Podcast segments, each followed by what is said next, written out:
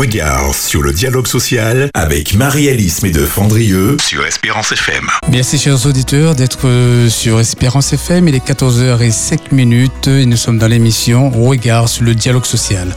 Entreprise, le dialogue social désigne principalement les relations formelles entre l'entreprise et les salariés, c'est-à-dire entre le dirigeant et les représentants du personnel au sein des différentes instances représentatives du personnel.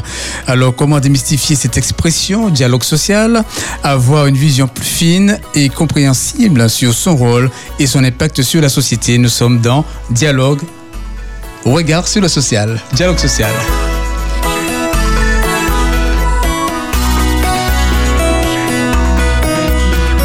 Bonjour, bonjour Marie-Alice. Mais de comment ça va? Bonjour Philippe, ça va très bien ce matin. Ça va? Ce midi. Ce midi, c'est vrai que l'heure passe vite. Et nous sommes dans euh, notre émission et cet après-midi, nous allons euh, aborder euh, le thème suivant, le dialogue social tripartite. Oui, tout à fait. Euh, le dialogue social tripartite, alors on peut euh, se poser la question de savoir si le dialogue social tripartite euh, existe vraiment euh, au niveau euh, en France, euh, contrairement aux autres pays européens où il y a un véritable, une véritable, un véritable dialogue social européen. Alors, tout d'abord, pour illustrer un peu ce, ce thème, avant d'avoir recours à, à- à- à des spécialistes, Oui. le dialogue social a pour finalité de maintenir la stabilité sociale et de garantir justement un cadre propice au développement économique dans le pays. Euh, L'État, normalement, est le garant. C'est ça. Et donc, euh, on peut, peut-on parler de dialogue social tripartite en France, à l'instar des pays européens et force est de constater justement que la France appartient au club des concertations. La France euh, euh, a recours aux concertations des partenaires sociaux, des interlocuteurs sociaux, donc autrement dit, des organisations syndicales de salariés et des organisations euh, des employeurs. Et donc, euh, il n'existe pas euh, d'instance permanente de discussion euh, entre le gouvernement et les partenaires sociaux. C'est en toujours France. pas consultation? Ça n'existe pas, oui, voilà. Là, là, là, il y a une large assemblée qui, qui est le Conseil économique et social, mais ce n'est pas une, c'est une instance de travail. Euh, ce ne sont pas, à l'instar de, de ces instances qui existent en, en, en Belgique et ou au néerlandais, eh bien, nous n'avons pas cette possibilité donc de de, négocier au sein de- des assemblées avec les gouvernements. Il y a non plus, euh, il n'y a pas non plus de réunion périodique entre responsables gouvernementaux et leaders des organisations syndicales et patronales. Donc ça n'existe pas non plus. C'est pour fixer un peu le cadre, euh, pour que tout le monde comprend. Par contre, euh, ce qui justifie d'ailleurs euh, l'annonce des euh, chefs de gouvernement de recourir à euh, une réforme et donc de faire appel, de concerter les interlocuteurs sociaux en vue de euh, leur poser la question de savoir s'ils acceptent d'ouvrir des négociations ou pas. Donc ce cadre-là est fixé, hein, est fixé euh, euh, par une disposition législative qui se trouve dans le Code du travail, c'est l'article L1 du Code du travail qui prévoit qu'avant toute, réforme envisagée par le gouvernement, le gouvernement con- concerne, con- con- concerne du moins les organisations Syndicales. Et euh, les organisations des employeurs euh, en vue de leur demander euh, quelles sont leurs intentions de négocier ou pas. Et ces organisations patronales et syndicales sont, doivent faire savoir au gouvernement quelles sont leurs intentions et, quel est le délai. Ils doivent fixer un délai de début et de fin de négociation. Et là, on entre dans le cadre de la négociation nationale interprofessionnelle qui, après, euh, permet au gouvernement soit de recourir à une loi, Oui. soit à ne pas à laisser au stade d'accord national interprofessionnel qui va s'appliquer à tous les salariés donc du euh, euh, sur le territoire français. Voilà un peu. Alors, et pourquoi nous parlons de ça? Parce qu'en fait, le gouvernement, à, à son tour, puisqu'il y a aussi une disposition qui permet au gouvernement de s'affranchir de cette concertation, qui est la mesure d'urgence.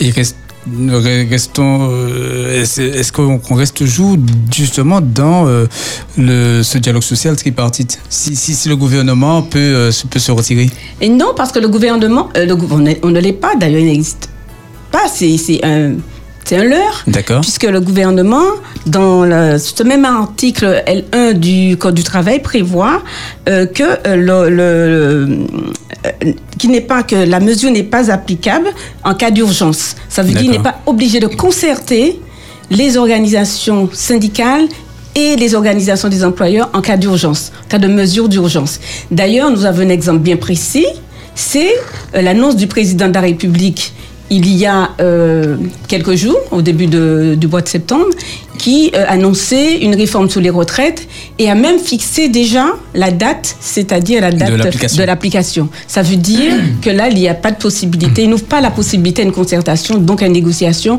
des interlocuteurs sociaux.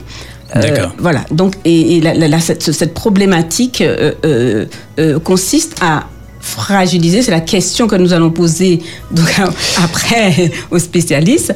Euh, ça a tendance à fragiliser justement le dialogue social que le gouvernement euh, doit garantir, appel de, de nos voeux, puisqu'on entend parler, on entend donc euh, les organisations syndicales, les organisations des employeurs et même les partis politiques monter au créneau pour dire attention, il n'est pas question que l'on réforme la retraite au pas de charge. Très bien, nous sommes toujours dans notre émission Regard sur le dialogue social avec le thème le dialogue social tripartite. Et cet après-midi, nous aurons deux invités. Hein, qui répondront aux questions de Marie-Alice, euh, donc Monsieur Oussama El Arab, directeur de mission pôle, du pôle juridique et relations sociales du groupe Legrand, et Monsieur Michel Bogas, qui est secrétaire confédéral à Force ouvrière, chargé de l'emploi, la formation professionnelle, l'assurance chômage et des retraites. Alors, euh, c'est euh, tout un programme et euh, nous espérons avoir de bonnes réponses hein, à toutes ces questions qui tourneront autour du dialogue social tripartite. Tout à fait, puisque on observe depuis environ une décennie une tendance des gouvernements à recourir à la procédure d'urgence pour légiférer sur des sujets sociaux importants tels que, par exemple, l'ordonnance Macron de 2017 relative à la nouvelle organisation du dialogue social dans, dans les entreprises. Donc euh, récemment encore, comme je disais tout à l'heure, il a annoncé la réforme des retraites. Alors euh, l'objectif, in fine, est de réformer rapidement et de ne pas laisser le temps euh, à, la, à, la, négociation. Donc nous avons besoin de savoir comment nos interlocuteurs vivent cette... Alors pourquoi nous avons fait appel à des intervenants extérieurs? Oui, c'est parce que ce sont des gens qui sont au, fait de la problématique, qui cette problématique qui finalement a des conséquences sur tout le monde, y compris ici en Martinique. Mais euh, dis-moi Marie-Alice, euh, euh, existe-t-il vraiment une, envie de dialogue social? Vous savez, c'est exactement comme il y a la loi, l'esprit de la loi et la pratique de la loi. Mhm. C'est exactement ça. Donc on peut très bien faire croire ou dire euh, euh, à la population que nous sommes exemplaires, nous respectons les partenaires sociaux, nous respectons euh, les citoyens, nous respectons, etc. défendre vos droits, et, etc. Et in fine, on utilise des mécanismes qui fragilisent justement ce, que nous, ce qui est annoncé. Oui. Très bien. Donc, c'est pour cette raison que de plus en plus, hein, le gouvernement a recours à cette mesure d'urgence. Hein.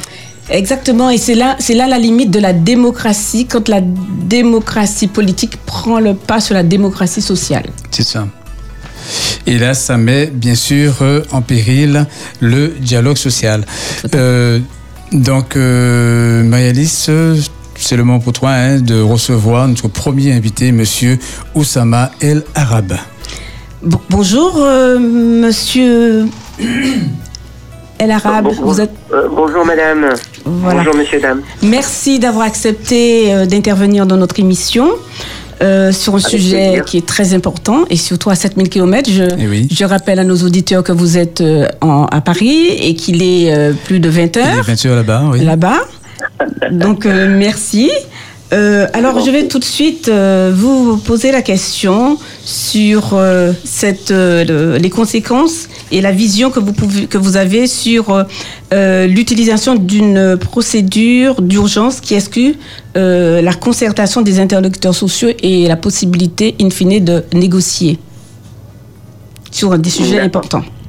Oui, absolument. Mais effectivement, je, je donc d'abord merci pour pour votre invitation. Euh, donc une nouvelle fois, euh, effectivement, je confirme, le sujet est un sujet très très important. C'est un sujet qui qui, qui est lié bien évidemment euh, au dialogue social hein, et, et d'une manière générale à, à, une approche euh, de démocratie, bien évidemment, parce que qui dit dialogue, euh, donc dit, euh, dit concertation, échange, flexibilité, bien évidemment, et dit aussi démocratie. Donc, donc la question est une question très très importante. Donc, en matière de droit, quelle approche nous avons choisi, nous choisissons pour légiférer? Euh, Est-ce qu'on choisit euh, euh, donc le dialogue comme première approche ou plutôt donc quand on dit le dialogue, bien évidemment, on parle de d'une règle sociale. Ça veut dire donc on, on, ça repose donc sur le dialogue, sur la concertation entre les partenaires, entre les acteurs. Ou plutôt on, on se base sur une règle descendante, une règle du législateur, euh, qui, euh, qui serait euh, acceptée ou pas, qui serait aussi éventuellement contestée. Donc, elle est là la question. Donc, quel est notre choix? Qu'est-ce qu'on privilégie? Qu'est-ce qu'on a choisi au sein de notre société? Le législateur, donc sans revenir sur la partie historique, a prévu euh, bien évidemment dans le euh, le texte du code du travail, euh, l'article premier du code du travail, cette approche, on a adopté cette approche de qui privilégie le dialogue social avant avant la conception ou plutôt au moment de la conception de la fabrication de la règle de droit. Donc exclure donc exclure les acteurs de, de, donc euh, de, de la règle euh, de, de, plutôt pardon euh, exclure les, les, les, acteurs de cette idée de, de, cette association risque d'être contre-productif en matière donc législative. Mm.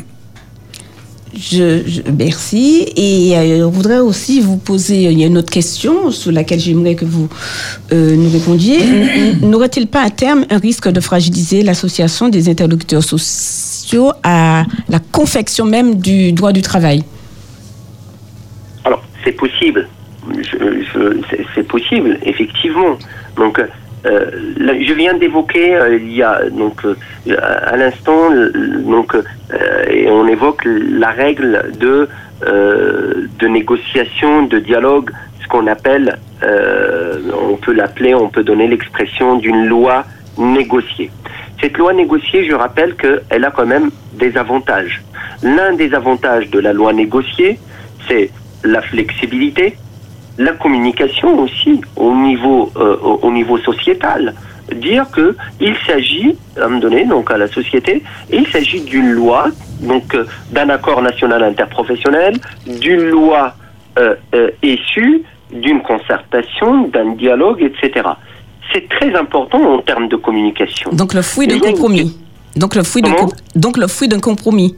Absolument, c'est le fruit de compromis. Donc vous voyez la, donc la façade euh, la présentation de cette règle de droit est une présentation très intéressante pour la société, qui, qui est très attentive euh, euh, au dialogue, à la concertation, bien évidemment. Donc il y a, il y a une question de flexibilité derrière. Donc dans cette communication, il y a un apaisement. Hein. Donc ça, ça permet aussi de faciliter l'acceptation de cette règle de droit sur des sujets qui sont très très critiques, à titre d'exemple retraite ou autre. Donc, ce qui permet l'acceptation de cette règle, éviter bien évidemment euh, euh, la mauvaise compréhension, et surtout la contestation d'une règle de droit. Donc, voyez-vous la question que vous venez d'évoquer de fragiliser euh, le, le, les partenaires ou, ou les acteurs, j'ai envie de dire, elle est possible. mais elle n'est pas nouvelle. je rappelle à titre indicatif, et, et c'est lié bien évidemment, que selon une étude, donc une communication de, de la DARES, le 12 juillet 2022, la direction de l'animation, de la recherche, des études et des statistiques, hein, direction de l'administration publique centrale française, bien évidemment, qui dépend du ministère du Travail. Une étude qui a été publiée, qui confirme une tendance euh, euh, que je regrette, que nous regrettons malheureusement, hein, donc euh, une tendance de, de fragilité, d'affaiblissement de dialogue social au niveau national. En étudiant euh, les ordonnances Macron. C'est dommage. Donc vous me parlez, c'est curieux, vous me parlez d'une tendance de d'affaiblissement, de fragilisation, le cas échéant, euh, par rapport à cette euh, à cette posture ou cette, ce positionnement, eh ben curieusement, ça s'inscrit dans un constat fait par la DARES sur un sujet euh, j'ai envie de dire, pas similaire, mais sur un autre sujet euh, qui s'inscrit dans le cadre de dialogue social au niveau national et dans le cadre de, euh, de droit du travail d'une manière générale. Donc oui, Le, risque est présent. Donc, dans ce cas, ne faudrait-il pas réfléchir sur la mise en œuvre de l'article L1 du Code du travail afin de mieux définir et caractériser l'urgence euh, qu'en pensez-vous? Parce que l'urgence aujourd'hui, bon, euh, on nous dit qu'il y a une urgence de réformer euh, les retraites, par mhm. exemple, alors que quand on voit les, le document du corps, je, rappelle que le corps, c'est l'instance qui est en charge de des retraites, d'analyser les et d'organiser donc la, la, gestion donc des retraites. Et euh, le corps euh, dit très bien qu'il n'y a pas, il n'y a pas de péril en la demeure. Et pourtant, le président de la République euh, a recours à une procédure d'urgence pour pouvoir réformer. Donc, est-ce que justement cet artifice qui est utilisé, la, la, mesure d'urgence, ne nécessite pas en fait que cet article soit définisse en tous les cas les contours de l'urgence, puisque ça devient open bar? Alors, il est évident que la question d'urgence peut faire l'objet d'interprétations et euh, euh, et d'échanges de plusieurs parties. S'agit-il d'une situation d'urgence ou pas euh, Donc, je rappelle que en matière de droit, euh, on sait très bien que ce n'est pas une science exacte. Donc il y a forcément une matière d'interprétation, une marge d'interprétation euh, et de discussion. Euh, donc par rapport à un texte qu'on pense assez précis.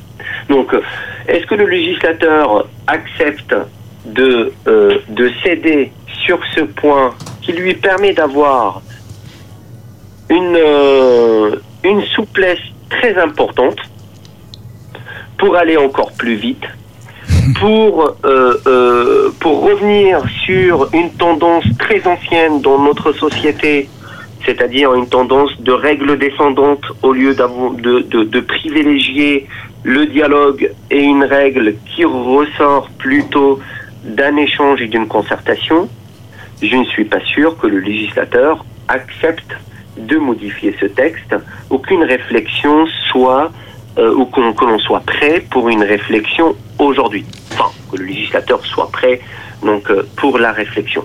En tout état de cause, nous avons des arguments, euh, des arguments vendeurs pour convaincre notre législateur, pour convaincre aussi, sans parler politique, bien évidemment, je suis plus sur la partie technique en tant, que juriste, convaincre euh, le gouvernement. Euh, donc, euh, parmi ces arguments, on peut avancer le fait que la règle qui ressort du dialogue est une règle plus durable, qui devrait être comprise d'une manière plus simple. qui ne devrait pas forcément être contesté. Donc nous avons des arguments pour dire, oui, en effet, nous confirmons que euh, qu'il faut privilégier le dialogue social. Donc si, si, si on cherche l'apaisement, évidemment qu'il conviendrait de privilégier le dialogue social. Et si on privilégie la règle descendante, eh ben, il y a un risque d'incompréhension, un risque de frustration euh, et un risque de contestation. Eh bien, merci. je pense, que, je pense que ce sont des arguments très importants pour euh, euh, inciter à la réflexion que vous venez d'évoquer. D'accord, d'accord.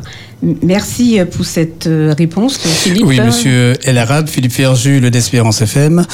Euh, cette mesure euh, euh, nécessite un lieu d'urgence pour pouvoir euh, prendre des décisions ou encore, hein, comme quand on parle du, de l'article 49.3, euh, de la Constitution française, euh, cette utilisation bon, n'est-elle pas un, déni de, démocratie si, euh, si par des euh, mesures, par, des, euh, par un certain pouvoir ou encore un artifice quelconque de, de décider et d'imposer, peut-on parler encore de démocratie? Ce qui est sûr, c'est que avec cette méthode, on ne privilégie pas euh, euh, euh, l'une des composantes essentielles de notre démocratie, qui est le dialogue. Là, c'est une évidence. Hmm. Quand on privilégie d'autres méthodes, qui sont prévues légalement, bien évidemment, eh ben, le constat est, très simple, c'est que que l'on privilégie pas le dialogue pour une raison précise euh, ou pour d'autres raisons hein, donc qu'on connaît ou qu'on ne connaît pas. Euh, et là, on entre dans d'autres aspects qui sont euh, plutôt politiques, stratégiques, etc. en tout état de cause, ces, ces, méthodes ne contribuent pas à l'apaisement, ne contribuent pas, ne contribuent pas euh, donc euh, euh, aux règles, donc ou plutôt à la, à la préparation de règles de droit hmm. ressortant d'une concertation. Et ce qui risque d'interpeller, bien évidemment, au sein de la société. Très bien. En tout cas, merci beaucoup, Monsieur Oussama El Arabe. Nous rappelons que vous êtes euh, directeur de mission du pôle juridique et relations sociales de le groupe Le Grand. Vous, oui, et nous retenons, en tous les cas, je pense que vous avez euh, euh, citer quelques pistes mm. euh, sur euh, lesquelles eh bien, euh, le, les interlocuteurs sociaux et d'autres acteurs pourront se pencher pour faire un peu avancer cette, cet artifice, pour démonter un peu cet artifice et permettre aussi que le dialogue social ne soit pas vœu pieux. J'ajouterai un petit point, s'il vous plaît. Oui, oui. Allez-y. Alors, c'est euh, effectivement le, le, le, point est très important, le point de dialogue social. Euh, mais encore faut-il avoir aussi, euh, donc, ou plutôt euh, préparer un terrain fertile pour le dialogue social, donner les moyens nécessaires pour les acteurs, leur permettant de dialoguer d'une manière sereine, sans pression, sans, discussion, sans, sans négociation à la va-vite. Hmm. Euh, c'est bien de dire dialogue social, mais qu'est-ce qu'on cherche? Un vrai dialogue social, ou plutôt une, euh, une, une façade, euh, une question de posture pour dire, eh ben nous avons, nous avons pu passer par une première phase de dialogue social. Encore faut-il avoir les moyens nécessaires le temps nécessaire de concertation. Euh, euh, ce que je viens de citer n'est pas exhaustif, bien évidemment. Ce sont que quelques exemples, quelques éléments permettant d'avoir une discussion, une concertation sereine. Si on n'a pas tous ces éléments pour une concertation, il y a un risque d'avoir plutôt une donc une question de symbole, de présentation, plus qu'une question de dialogue en profondeur. D'accord. Merci. Merci à vous. Merci beaucoup, Monsieur Elarab. Merci à vous. Allez, ben bonne, bonne soirée à vous hein, maintenant. Ah, et bonne journée à vous. Merci beaucoup.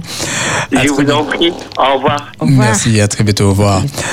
Bien, vous êtes euh, toujours dans l'émission Regard sur le dialogue social en compagnie de Marie-Alice Médeuf Andrieux et nous parlons cet après-midi de dialogue social tripartite. Nous écoutons un peu de musique et dans un instant, nous aurons en ligne monsieur Michel Bogas qui est secrétaire confédéral à Force ouvrière chargé de l'emploi, la formation professionnelle, l'assurance chômage et des retraites.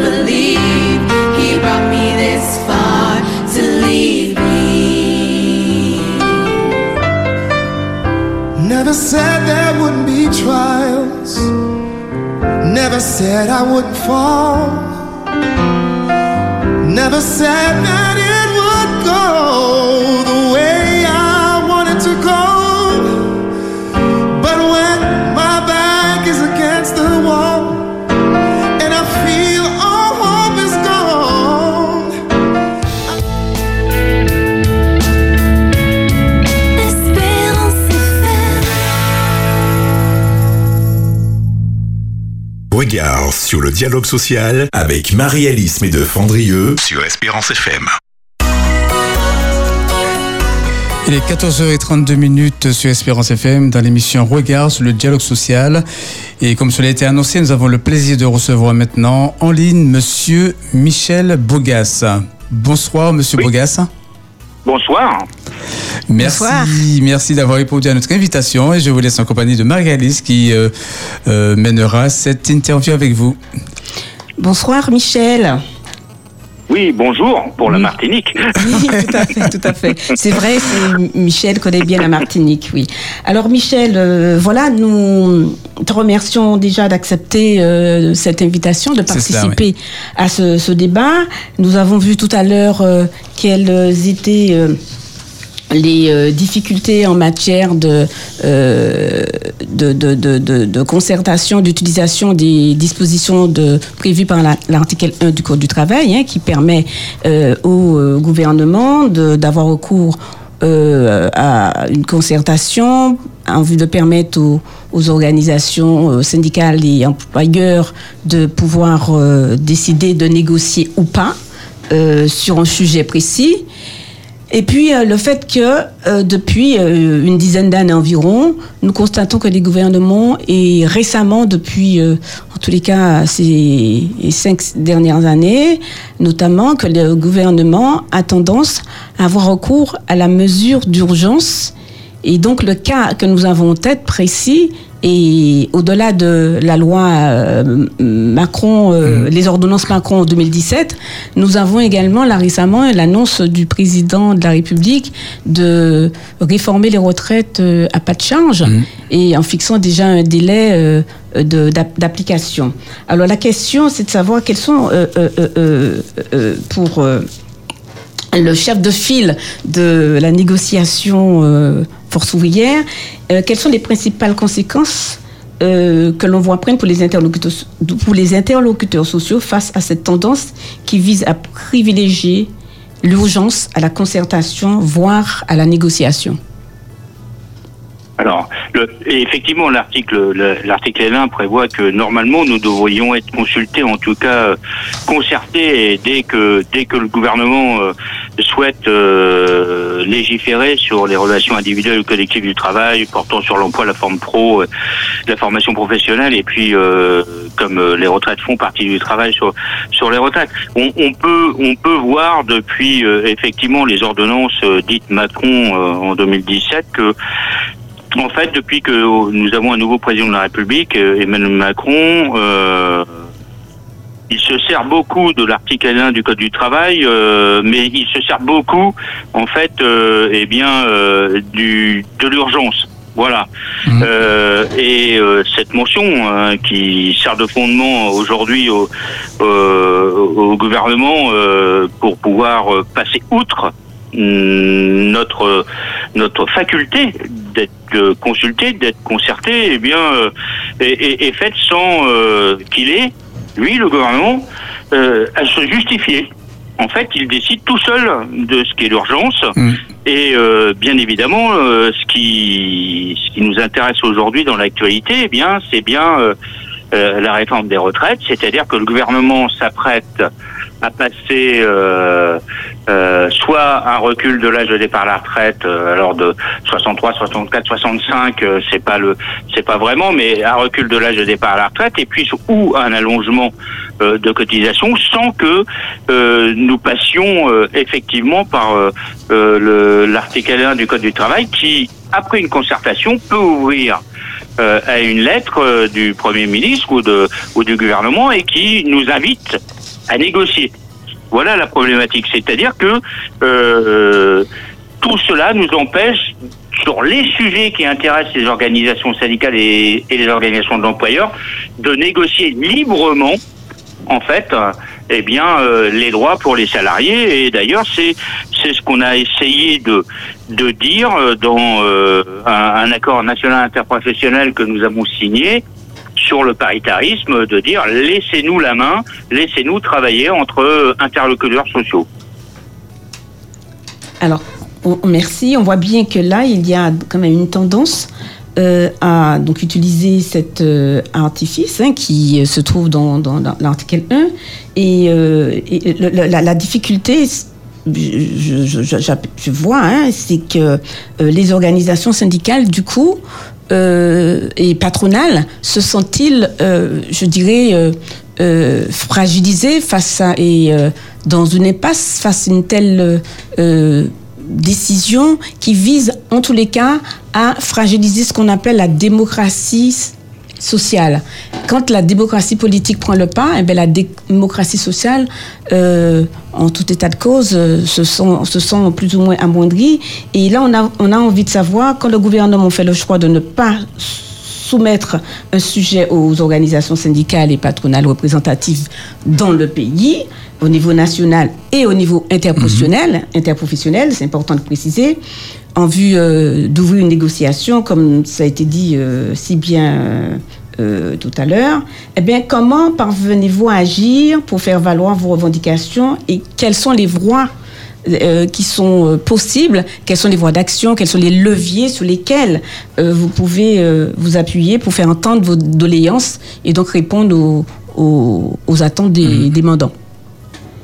Effectivement, l'article 1 du, du, du Code du travail, c'est en fait le principe, c'est le principe de la norme négociée.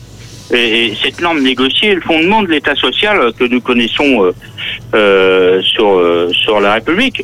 C'est celle qui est le plus à même. euh, voilà, les, les organisations syndicales et patronales sont les plus à même quand même à, à discuter et à créer de la norme sur les questions euh, qui nous intéressent, nous les salariés et euh, et les, les représentants du patronat. Donc on a à défendre euh, nos intérêts et dans la discussion. Alors j'ai parlé de l'accord qui a été fait, donc, mais aussi euh, on le sait aujourd'hui euh, entre les organisations patronales et les organisations syndicales, on a voyez, face à ce dumping euh, du, gouvernement et, de la présidente de la République de vouloir tout passer sans négociation. On a créé eh bien l'agenda social auto- paritaire autonome. Voilà. Et donc nous nous sommes emparés de sujets, nous, partenaires sociaux, interlocuteurs sociaux, nous sommes emparés de sujets qui nous permettaient de démontrer euh, justement que nous avions des choses à dire et que nous pouvions nous mettre d'accord. C'est le cas par exemple sur la formation professionnelle. Voilà. On a euh, travaillé longtemps, il y a eu euh, un, un- un accord cadre, euh, il y a eu des groupes de travail et bientôt nous aboutirons peut-être à, à un consensus pour faire des propositions au gouvernement sur sur euh, sur la formation. Donc à partir du moment où on est d'accord avec euh, le patronat pour s'emparer de sujets, on peut porter la parole des des bien sûr des interlocuteurs sociaux. Après, pour se faire entendre, eh bien, bien évidemment, euh, nous avons euh, euh, là où nous, nous- on nous demande de rendre un avis, bien évidemment, nous le rendons. C'est le cas de, de, la, de la Commission nationale euh, de la négociation collective de l'emploi et de la formation professionnelle, où nous rendons des avis et nous rendons des avis circonstanciés. Soit nous sommes favorables, soit euh, nous ne le sommes pas, mais on, on dit pourquoi. Donc, euh, on essaye que nos avis soient pris en compte. Alors, je dois avouer que parfois, on a bien l'impression, euh, avec euh, ce gouvernement, que nos arguments, nos arguments ne sont pas vraiment écoutés. Mais euh, ensuite, eh bien, euh, il y a le rapport de force, mais on n'en est pas là encore aujourd'hui. Tout à fait. Oui, très bien. Merci beaucoup, monsieur euh, bon, Bogas. Bon, j'ai une question euh, euh, intermédiaire. J'aimerais savoir, euh, euh, bon, le euh, l'article L1 justement dit que le gouvernement doit euh, bon doit consulter. Euh, vous avez peut-être hein, euh, en, en mail l'agenda du gouvernement. Non? Alors, écoutez, euh, non, non. Alors, je, n'ai pas en main la- l'agenda. Et puis, le gouvernement, vous savez, son agenda est fluctuant. Euh, nous avions eu euh, sous euh, la période euh, euh, du dernier Premier ministre un agenda qui avait été créé par Matignon, etc. Mais il a été fluctuant, il n'a jamais pratiquement été mis en œuvre. Voilà. C'est que le problème, c'est qu'on a un gouvernement qui nous dit euh, on va faire ceci, on va faire cela, on va vous demander de discuter sur ceci, et puis au bout du bout, euh, eh bien, il décide lui-même de ce qu'il va faire. C'est la problématique des retraites, par exemple, de la réforme des retraites. C'est-à-dire que euh, on a eu, euh, euh, on va peut-être avoir une concertation, sauf que ce qui se dit, c'est qu'on passe en force par euh, le projet de loi de finances euh, de la sécurité sociale. Donc voilà, on va. la concertation est toute relative en ce moment et la négociation aussi. Ça tout dépend effectivement de ce que souhaite aussi euh, le patronat dans ce cadre-là. D'accord. En fait, la question était justement hein, si euh, vous avez euh, l'agenda du gouvernement, même s'il est fluctuant, si vous avez la possibilité d'engager avec le gouvernement des, des discussions pour, comment dirais-je, écarter un peu cette mesure d'urgence qui peut être utilisée. Alors écoutez, euh, la, problématique, c'est que effectivement, quand le gouvernement souhaite discuter avec nous, euh, il peut y mettre les moyens et la discussion peut être euh, libre, honnête. Sauf que quand vous avez un gouvernement qui aujourd'hui, et c'est le cas, hein, a décidé qu'il y aurait des réformes qui passeraient de toute façon, quelle que soit l'opposition des organisations syndicales, voire de l'opposition des, des, des organisations patronales. Je pense ok, à la réforme des retraites, mais à celle de l'assurance chômage. Mm. C'est-à-dire qu'on a, on est face à un gouvernement qui, qui passe en force et qui ne souhaite pas écouter les organisations syndicales et, et patronales. Alors, si je comprends bien, on est face à un mur et une volonté aussi de ce gouvernement de ne pas entendre les interlocuteurs sociaux et, in fine, de fragiliser le dialogue social, euh, pourtant, euh, dont il est le garant puisque c'est l'État qui est le garant du dialogue social et de la paix sociale dans, le- dans le pays. Mais en fait, c'est le serpent qui se mord la queue, on a envie de dire, parce que euh, vous ne pouvez pas à la fois faire euh, des grandes messes avec euh, les interlocuteurs sociaux. Vous ne pouvez pas, donc, euh, dans vos déclarations en tant que président de la République, parler des, des sujets d'amélioration pour la vie des Français. Et in fine, vous utilisez des artifices qui visent à fragiliser les, interlocuteurs so- sociaux, mais surtout aussi l'image et les attentes que les salariés ont vis-à-vis de leurs euh, représentants. Donc, euh, je considère que ce n'est pas, ce n'est pas, ce n'est pas facile. Les heures, les heures euh, de, de négociation euh, et de dialogue social euh, entre guillemets euh, qui permettent au moins de d'avoir, euh, euh, d'obtenir du grain à moudre est, est passé. Oui, alors effectivement, mais la réponse, enfin, je pense que il y a eu une réponse des interlocuteurs sociaux, il y a une réponse des organisations syndicales, Ah, enfin euh, euh, de nous, Force ouvrière, mais aussi de quelques autres, euh, parce que on a signé un accord national interprofessionnel sur le paritarisme, parce que on a créé un agenda autonome où justement on prend des, on fait, on, on- soit on fait des accords, soit on fait des préconisations. Je suis pas sûr à aujourd'hui qu'on, qu'on- soit il n'y a pas de discussion, en tout cas on n'aboutit pas auprès euh, du gouvernement et c'est lui qui fait la loi, il n'y a pas de problème, mais je rappelle quand même que c'est nous qui faisons les conventions collectives, c'est nous qui faisons les accords nationaux à faire pro, c'est nous qui négocions dans les branches et qu'il y a encore un vrai enjeu de discussion et de négociation pour euh, les, interlocuteurs sociaux dans ce pays. Et il faut juste qu'on trouve notre place, voilà, dans euh, le concert de dénigrement que peuvent avoir le gouvernement ou de non-écoute que peut avoir le gouvernement par rapport euh, aux partenaires sociaux.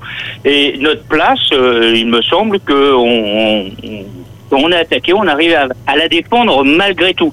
Soit les lois ne sont pas ce qu'on souhaite, mais on est encore en capacité aujourd'hui de faire des accords euh, nationaux, interprofessionnels. Donc voilà, c'est ça. On peut encore signer des années et ça. Et quand même, la plupart du temps, ils sont malgré tout euh, étendus. Voilà. Sauf quand le gouvernement, euh, il y a une vraie, enfin, qu'il considère que euh, nous répondons à côté de la question, mais ça c'est effectif, ça a été effectif maintenant, mais c'était effectif aussi sous d'autres gouvernements précédemment. Oui, oui, tout à fait, je, com- je comprends, j'entends bien.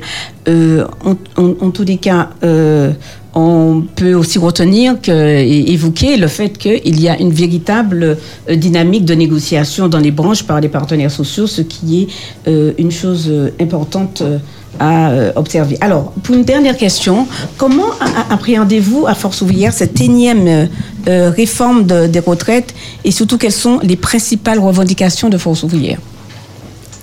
Alors, euh, en fait, cette, cette, cette, ré- cette réforme des retraites, ça fait euh, des mois, elle n'est pas nouvelle. On a combattu euh, la réforme euh, d'un régime unique. On combat, on va combattre et on continuera à combattre. Et on dit au gouvernement, c'est moi qui, qui suis en charge du dossier pour, pour la Confédération Force ouvrière. En fait, ce qu'on dit au gouvernement, c'est que la problématique, c'est pas le, c'est pas les retraites. En fait, euh, la solution, c'est de ne pas reculer l'âge de départ en retraite. Ce n'est pas de, ce n'est pas d'allonger la durée de cotisation.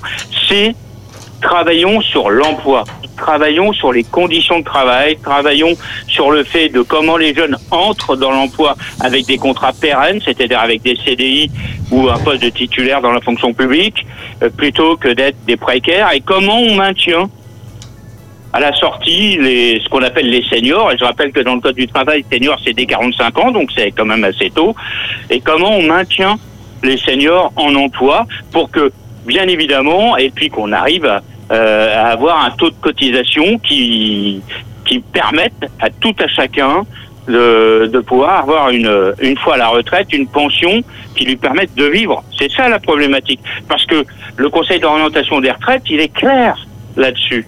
Euh, c'est le régime global des retraites. Eh bien, en France, il est équilibré il sera équilibré sur le long terme. Ou si jamais il était déséquilibré, il serait déséquilibré non pas par les dépenses, mais par un manque de recettes. Et là, pour le coup, c'est le gouvernement qui est responsable des recettes de- des régimes de retraite. Dans ces cas-là, c'est à lui de faire l'effort de compenser. Mais la compensation, ça serait de au maximum de 0,5% de ce qu'on appelle le produit intérieur brut. Et le produit intérieur brut en France en 2021, c'est 2500 milliards. Donc 0,5% de 2500 milliards, c'est, si j'ose dire, peanuts, c'est pas beaucoup. Et donc Mhm. l'effort peut être supporté. Voilà qui est très clair euh, et nous avons nous vous remercions euh, Michel parce que vous avez été euh, très euh, précis, très clair sur cette notamment euh, sur euh, cette question des retraites et puis aussi sur les enjeux puisque vous êtes au cœur justement de euh, ces euh, questions de dialogue social et de euh, de retraite. Merci encore et puis euh, on vous souhaite euh, bon courage pour la suite. Merci à vous pour l'invitation. Merci, C'est un M. plaisir. Merci. Au revoir. Au revoir. Nous rappelons que nous avons reçu M. Michel Bogas, qui est secrétaire confédéral à la Force ouvrière chargé de l'emploi, la formation professionnelle, de l'assurance chômage et de retraite. Merci pour euh, eh bien, tes invités cet après-midi, euh, bon, Marie-Alice, hein, qui ont apporté quand même pas mal d'informations sur euh, le dialogue social euh, bon, tripartite. Maintenant, j'ai plus l'impression qu'on parle de dialogue social euh, bon, bipartite avec un arbitre. Tout à fait, exactement, exactement, puisqu'en fait, euh, le, le gouvernement ayant choisi une autre méthode, euh, c'est une tendance qui euh, se répète hein, depuis, euh, depuis une dizaine d'années. Et donc, euh, les organisations euh, syndicales et les organisations des employeurs sont face, on dirait, à un mur. Et donc, malgré pourtant, l'agenda social, c'est quelque chose d'important Oui. c'est permettre euh, aux interlocuteurs sociaux de se réunir une fois l'an pour définir de- un calendrier de sujets sur lesquels ils vont négocier. Et ce rendez-vous, il est... euh, Ce rendez-vous, il est tenu depuis plusieurs années avec le, le- le- le- le patronat et ça se passe très bien. Euh, les organisations syndicales s'arrangent. Alors bien sûr, chacun euh, vient avec son agenda et donc euh, il décide de retenir certains sujets. Ça se fait dans un cadre de dialogue social voulu, d'un dialogue social apaisé, équilibré, dans l'intérêt de tous, dans l'intérêt à la fois des, entreprises par rapport à la compétitivité, par rapport aux difficultés que rencontrent les entreprises au quotidien, mais aussi les salariés pour leur permettre aussi euh, euh, d'améliorer au quotidien par rapport à, l'évolution de la situation dans laquelle nous vivons actuellement. Chers auditeurs, l'heure est très avancée. Je ne sais pas si un auditeur aurait une question. Euh, je ne sais pas si nous avons le temps de prendre cette question, mais en tout cas, vous pouvez appeler au 05 96 72 82 51 72 82 51. Marie-Alice, vraiment, je, je suis un peu, un peu, un peu, un peu dérangé cet après-midi parce que j'ai entendu, parce qu'on a vraiment l'impression que euh, le dialogue social, ça n'existe pas en réalité. Parce que si je négocie avec toi et que je sais que, ben, à un moment donné, euh, euh, bon, voilà, ça ne te va pas, bon, voilà, si tu en as assez, tu veux mettre un terme à cela, que tu as le pouvoir, à un moment donné, de tout arrêter et de décider de passer en force. Peut-on Oui. parler de dialogue social? Mais ce qui fragilise le dialogue social, c'est la loyauté. La loyauté, c'est-à-dire quand vous savez que vous n'allez pas négocier, vous ne faites pas semblant euh, de, euh, de négocier, vous ne faites pas croire que vous allez négocier, alors que vous avez déjà l'intention de passer en force. C'est ça. Donc ça, c'est déjà un premier, un premier élément. Et deuxièmement, euh, si on est vraiment dans une démarche d'apaisement du pays, on a vu euh, ces, les nombreuses euh, grèves, les nombreux conflits euh, ces dernières années. On peut penser, récemment, on peut penser aux gilets jaunes et tout ça, etc. Quand le dialogue social est en panne, eh bien, ça donne des gilets jaunes. C'est ça, ouais. Ça, do- donne une montée, une montée, une montée aussi de l'extrémisme. Ça donne ça en fait déséquilibre tout ce que le législateur a mis en place à l'époque pouvoir euh, servir d'amortisseur social. hein. Le dialogue social sert à amortir justement et à permettre aux interlocuteurs de discuter, d'échanger et de trouver des compromis. Alors bien sûr, euh, ce n'est pas la panacée. Mais si on ne dit rien, que chacun reste dans son coin, eh ben c'est le carreau. Quand on est euh, dans une situation euh, difficile ou compliquée, qu- quand on veut avancer sur un sujet, c'est simple, c'est basique, puisque ça nous arrive dans notre vie de tous les jours, euh, d'être confronté à un problème de, de, de- de dialogue. Et ça, la base du dialogue, c'est ça. C'est avoir, chaque, chacun ait la volonté de faire avancer les choses dans l'intérêt général. C'est ça. Maintenant, peut-on mesurer la loyauté? C'est une autre question. On voit ce qui s'est passé en Italie. Et Voilà. aujourd'hui, euh, c'est un peu l'incompréhension. Comment euh, bon, l'extrême droite peut-elle s'installer aujourd'hui euh, euh, bon, au gouvernement euh, italien? Euh, C'est justement ce, ce- peut-être hein, ce manque de confiance de ces gouvernements qui se sont bon, succédés, qui n'ont peut-être pas tenu parole, qui ont bon, agi euh, un peu bon, comme cela bon, leur semblait euh, bon de le faire.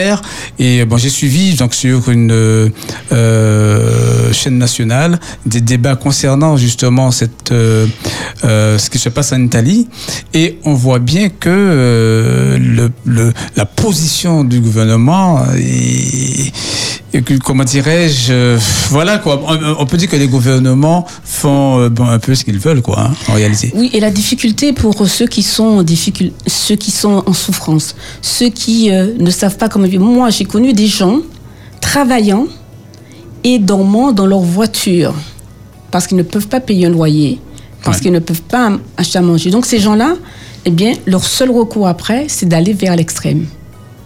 En se disant, on a essayé ici, on a essayé ça, et on n'y arrive pas. C'est le rejet de tout, rejet des partis, rejet des organisations syndicales, rejet de tout. C'est ça. Voilà, c'est ça les, la conséquence euh, de l'aveuglement de nos politiques, euh, de nos, je dirais, de, de nos gouvernements plus exactement.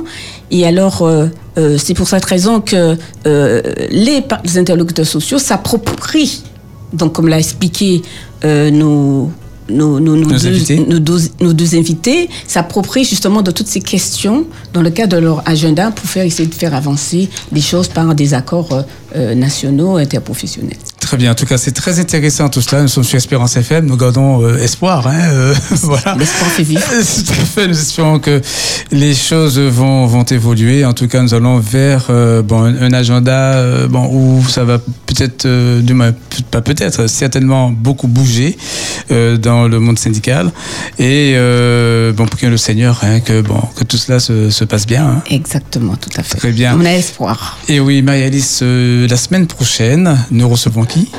Alors la semaine prochaine, on a deux sujets. Alors euh, ça dépendra de la disponibilité de nos invités. Oui. Donc nous prévoyons d'inviter euh, le, le- le- le représentant de- du, du ministère du Travail en Martinique. D'accord. Euh, parce qu'il faudrait bien regarder du côté de l'État comment les choses euh, en Martinique euh, se mettent en place. Parce qu'il y a des tas d'artifices, il y a des tas donc, euh, enfin d'outils du moins, qui sont mis à la disposition des régions pour pouvoir organiser le dialogue social.